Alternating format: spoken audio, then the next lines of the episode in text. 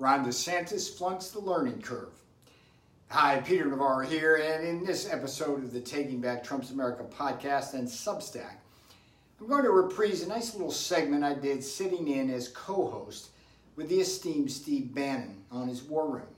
He's the Darth Vader of the left and MAGA general for the right.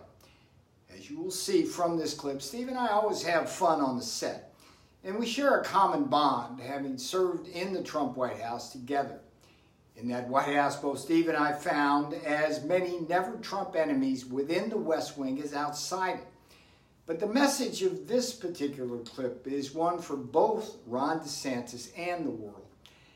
The abiding reality here is that there's an enormously steep learning curve for any individual ascending to the office of president for the first time. And that learning curve is just as steep for staff like people like me and Steve who served Trump.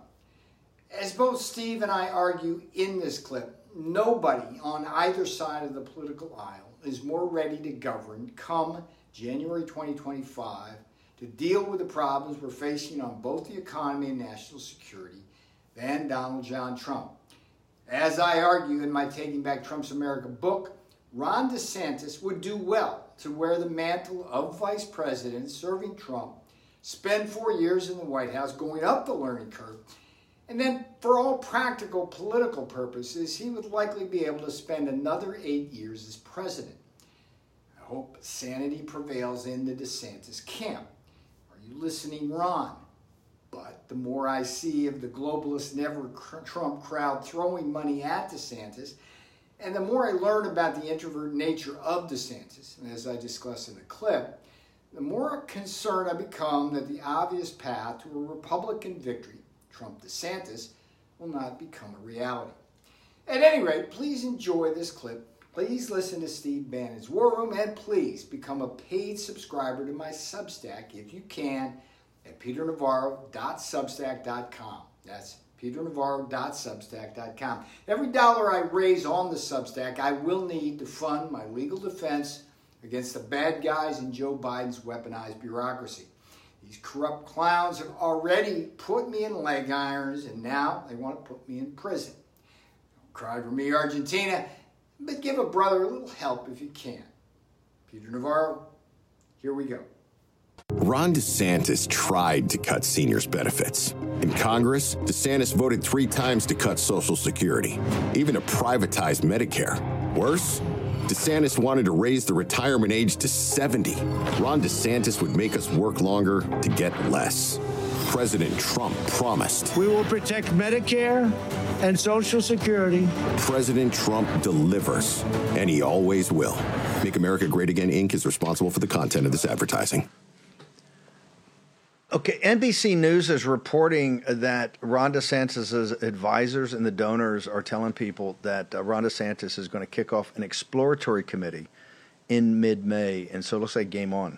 Um, I got my own thoughts about that. I think Governor DeSantis would be much smarter to, to focus on Florida and to wait. But it looks like, and I've said this from the beginning, the consultants are going to make so much money off of DeSantis' run, well, twenty-five or thirty my, million dollars. Uh, my advice uh, in the um, in the in the last book there, uh, Taking Back Trump's America, was like, hey, just do the VP thing, and, and then you'd have 12 years of a of a, a White House experience. You can't, Steve. I, let me make the case here. One of the most important reasons to put Trump in in uh, in, in 2025 is that he's he's gone through the learning 100%, curve. 100%. There's a tremendous 100%. people need to understand. There's a 100%. tremendous learning curve to being a president and for the staff around him. I mean, it's like like if you and I walked in back in 2017 with what we know now, it would have been a totally different ability to help the boss do what. But we're also in the we had the conversation. We're in the, we're the beginning stage of World War Three. This is a commander chief. He's yeah. ready. You can't. He's, there's he's no. You ready. know what you got. And you DeSantis, had four years look, peace and prosperity. You know, I don't. I think look, he did. He's doing a great job in Florida.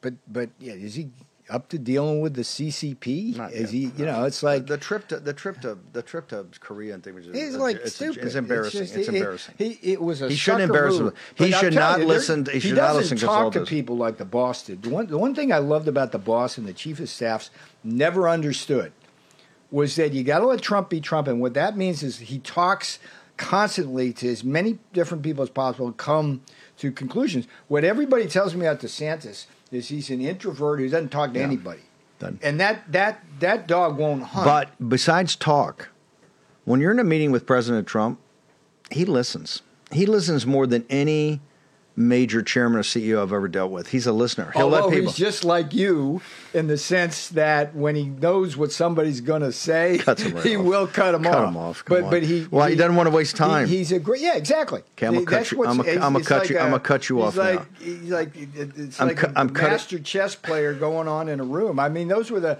some of the happiest days of my life, like sitting there watching the ball bounce around the room and and having him hold court. But the point I want to get back to it. There's a huge learning curve, and there's nobody, there's nobody out there right now Nobody. who can step into the Oval He gave us Office four. and Stop. deal stop. with the problems. He gave us facing. four years of peace and prosperity. I don't care if you hate the sound of Donald Trump's voice.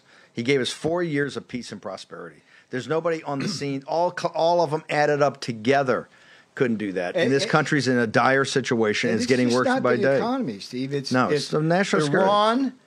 Communist China, North Korea, and Russia.